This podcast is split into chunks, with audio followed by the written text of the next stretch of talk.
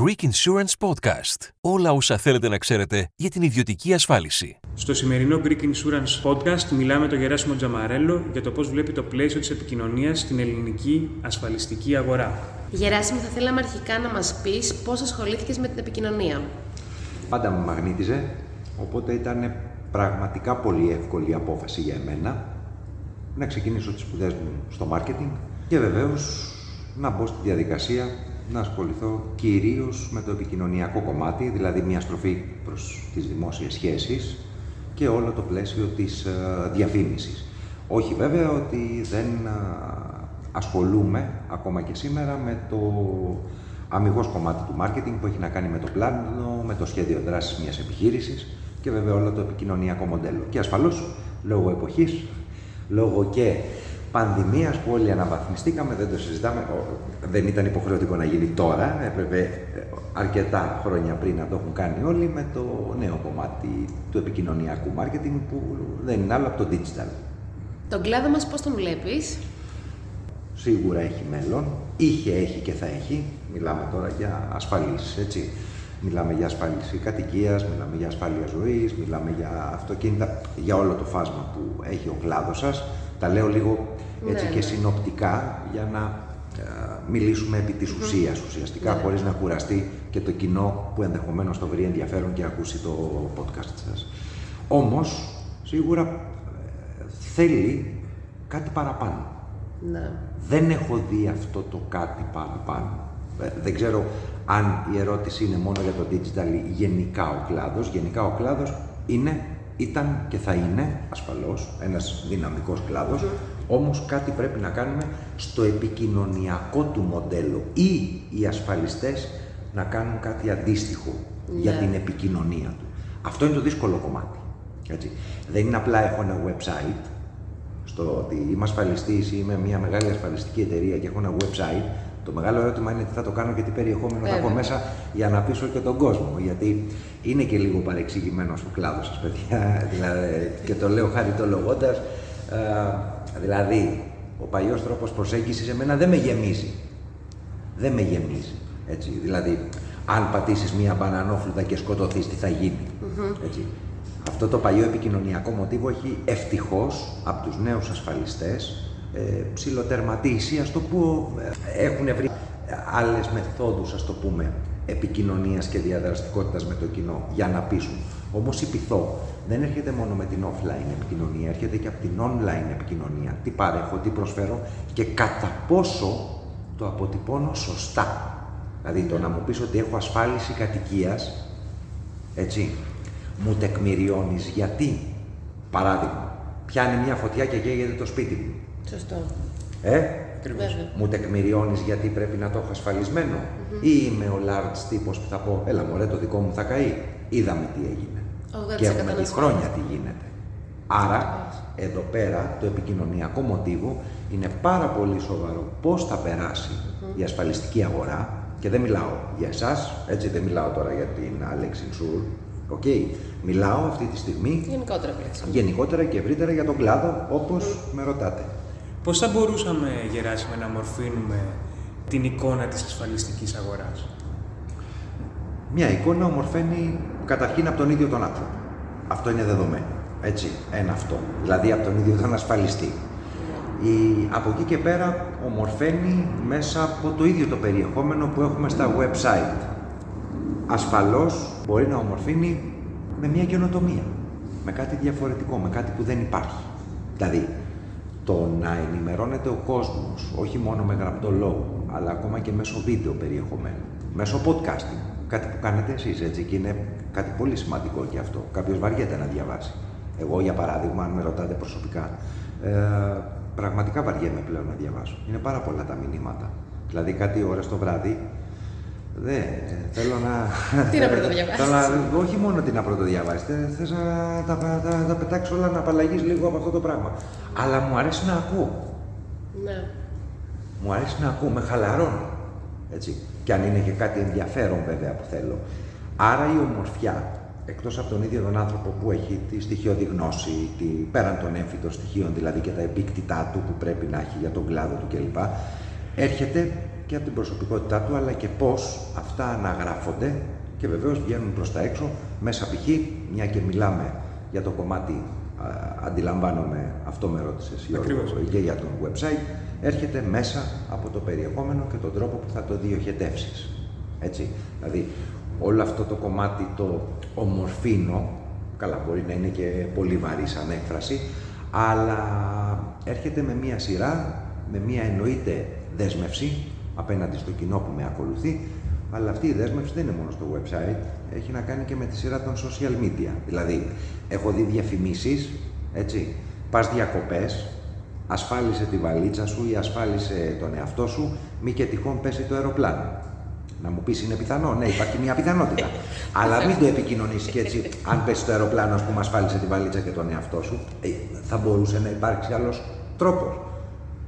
Βλέπεις ο άνθρωπος της επικοινωνίας έκανε τώρα αυτή τη στιγμή η στροφή της ερώτησης και ρωτάει εσάς. Αλλά ε, δεν ξέρω. Δεν ξέρω αν θα υπήρχε άλλη ερώτηση στο αυτό ότι αν πέσει και σκοτωθείς, σε Ναι. ποιον θες να αφήσεις. Άρα η επόμενη ερώτηση έρχεται ε, αυτόματα. Μάλλον, μήπως έχουμε μείνει πίσω επικοινωνιακά στο digital, σαν ασφαλιστική αγορά; Τώρα μιλάμε για μια χώρα η οποία θα έπρεπε χρόνια να είναι ψηφιοποιημένη. Είδαμε κατά τη διάρκεια της πανδημίας την ψηφιοποίηση της σε, σε πάρα πολλά πράγματα και αυτό οφείλουμε να βγάλουμε το καπέλο ε, όλοι οι επαγγελματίες και στο πόσο γρήγορα έγιναν τα πράγματα, αλλά τελικά βλέπουμε ότι δεν φτάνει μόνο αυτό. Ναι, θα μπορούσαν να γίνουν πολλά. Δηλαδή, από την ίδια τη δομή των websites, από την ίδια την ευκολία των χρηστών, έτσι. Δεν είναι ότι και εγώ είμαι κάθε μέρα σε όλα τα website των ασφαλιστικών εταιριών να βλέπω τι γίνεται, αλλά από το μήνυμα καμιά φορά με καμιά διαφήμιση που βλέπω και μπορεί να πατήσεις το σύνδεσμο να μπεις μέσα σε ένα website, δεν βλέπω τη διαφοροποίηση. Τη διαφοροποίηση γενικά του κλάδου και δεν βλέπω καθόλου εκπαίδευση του κοινού. Δηλαδή το να, ταφ- το να ταυτιστούμε με αυτό. Ας πούμε και από τον GovGR, Ναι. έτσι, και το λέω, φανταστείτε ένα, ας πούμε ότι το GovGR ήταν ένα μέγα ασφαλιστικό website. Εντάξει, Ναι. Ε, και λέω GovGR που το ξέρουν ξέρουμε πια όλοι, σχεδόν ναι. όλοι. Σχεδόν όλοι. Μπορεί κάποιοι να μην, ε, μια γιαγιά, ένας παππούς 90-95 χρόνων μπορεί να μην το γνωρίζει, Ναι, προφανώς. έτσι, και να τα κάνει ακόμα... Η γιαγιά μας δεν το γνωρίζει Με σίγουρα. το παραδοσιακό, μπράβο, με τον παραδοσιακό τρόπο. Ε, μέσα από εκεί θα μου άρεσε να δω τέσσερα εκπαιδευτικά, πέντε εκπαιδευτικά, δέκα εκπαιδευτικά βίντεο για κάθε κατηγορία. Είναι κάτι που δεν βλέπω. Άρα είναι μια καταπληκτική ιδέα. Έτσι. Θα μπορούσε κάθε ασφαλιστική εταιρεία να βγάλει ένα βίντεο, να το προωθήσει και έτσι να εκπαιδεύσουμε το κοινό. Δεν είναι μόνο αυτό. Αυτό δεν ξέρω, καταρχήν δεν είμαι προφανώς ο, όχι υπεύθυνος, κανείς δεν μπορεί να το απαντήσει. Αυτό είναι θέμα κυβέρνησης. Το GovGR είναι μια πλατφόρμα Α, τέτοια. ιδέα. Αν ας πούμε λέγαμε ότι το GovGR είναι ένα μέγα ασφαλιστικό φόρουμ, γι' αυτό το είπα σαν παράδειγμα, έτσι, ή ένα website γινόταν σαν ένα μέγα ασφαλιστικό φόρουμ με το περιεχόμενό του και την εκπαίδευση, ναι βεβαίως θα μπορούσε να εκπαιδεύσει το κοινό και με βίντεο. Δηλαδή να πει στον κόσμο για την κάθε υπηρεσία του τα ωφέλη, αλλά κάθε όφελος έχει από κάτω και κάποιες αδυναμίες. Δηλαδή δεν έχουμε μόνο δυνατότητες να ασφαλίσουμε ένα σπίτι, υπάρχουν και αδυναμίες. Ποιες είναι οι αδυναμίες; Το κόστος. Το κόστος δεν αναγράφεται και εδώ πέρα αρχίζει το θέμα, το μεγάλο θέμα. Έτσι.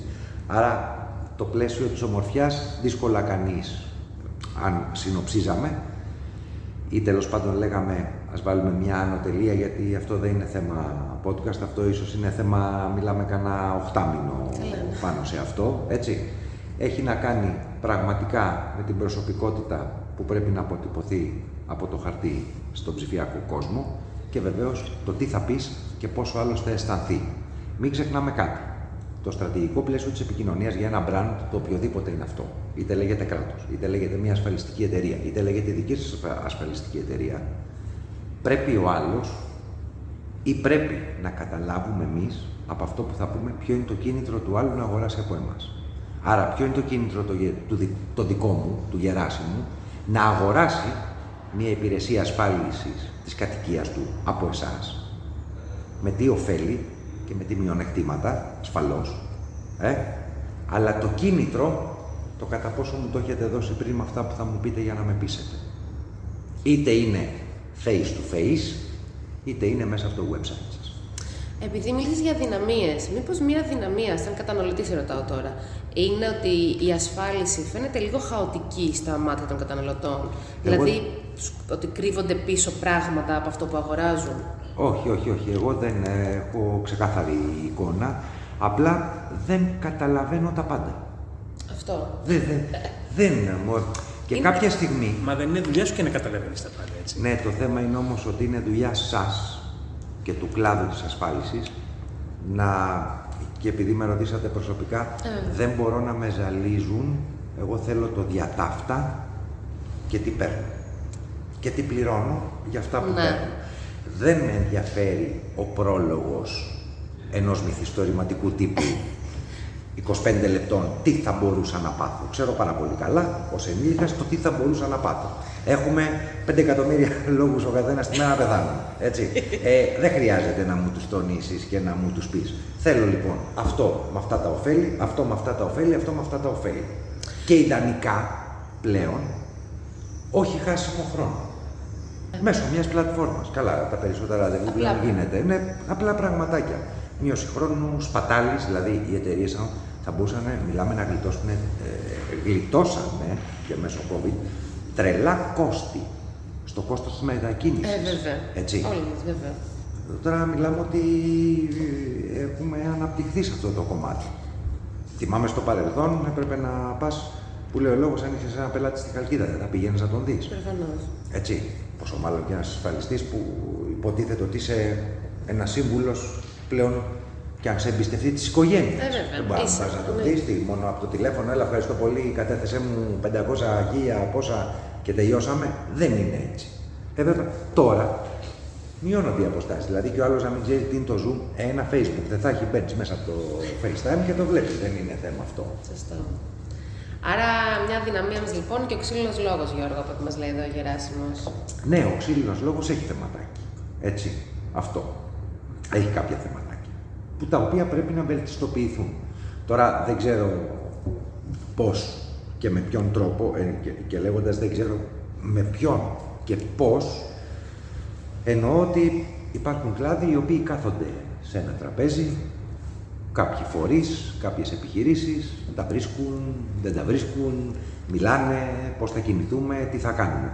Δεν ξέρω εσωτερικά πώς λειτουργεί ο κλάδος της ασφάλισης μεταξύ των εταιριών. Φαντάζομαι υπάρχουν κάποιες συνεργασίες και συνέργειες, όπως γίνονται σε όλους τους κλάδους. Βέβαια. Όμως, μόνο με την κουβέντα πιστεύω και ότι πραγματικά πάμε να εκπαιδεύσουμε τον κόσμο, θα γινόταν δουλειά. Με το παράδειγμα που έδωσα πριν, φανταστείτε ένα μέγα ασφαλιστικό φόρουμ ή κάθε site ενός ασφαλιστή, από τον ελεύθερο επαγγελματία μέχρι τις μεγάλες εταιρείες, να είχε εκπαιδευτικά βίντεο. Θα μου πεις θα το κάνω εκπαιδευτική τηλεόραση, αν χρειαστεί ναι. Αν χρειαστεί να εκπαιδεύσω το κοινό μου, ναι. Έτσι. Και εγώ μπορώ να σου πω για το digital. Αλλά δεν μπορώ να σου το πω σε πέντε λεπτά. Προφανώς. Εντάξει. Άρα με κάποιο τρόπο πρέπει να σε εκπαιδεύσω τι είναι αυτό που θα σου πω. Ναι. Όπως και εσύ πρέπει να, ή και εσείς πρέπει να με εκπαιδεύσετε τι είναι αυτό που μας παρέχεται; Εδώ δεν μιλάμε τώρα ότι μου δίνετε ένα κιλό πατάτες. Εδώ θα μου δώσετε μια Ε, ασφάλιση που θα κοστίσει 1000 ευρώ. Για 500 δεν ξέρω πόσο μπορεί. Εξαρτάται θα μου πεις. Τι θες. Αυτός Οκ. λοιπόν είναι και ο σκοπός του Greek Insurance Podcast. Να ευχαριστήσουμε τον Γεράσιμο Τζαμαρέλο. Σε ευχαριστούμε πάρα πολύ, Γεράσιμο, για την επικοινωνία. Εγώ ευχαριστώ για τη φιλοξενία και σας εύχομαι παιδιά και καλή επιτυχία και να μπείτε στη διαδικασία πλήρους Σας αναβάθμισης ευχαριστούμε. λειτουργιών και εκπαίδευσης. Κρατήστε το αυτό. Τα κρατάμε όλα. Σας Όλη η ευχαριστούμε αγορά πάρα και πολύ. όλος ο κλάδος. Εκπαίδευση του κοινού. Σε ευχαριστούμε πολύ, Γεράσιμο. Greek Insurance Podcast. Όλα όσα θέλετε να ξέρετε για την ιδιωτική ασφάλιση.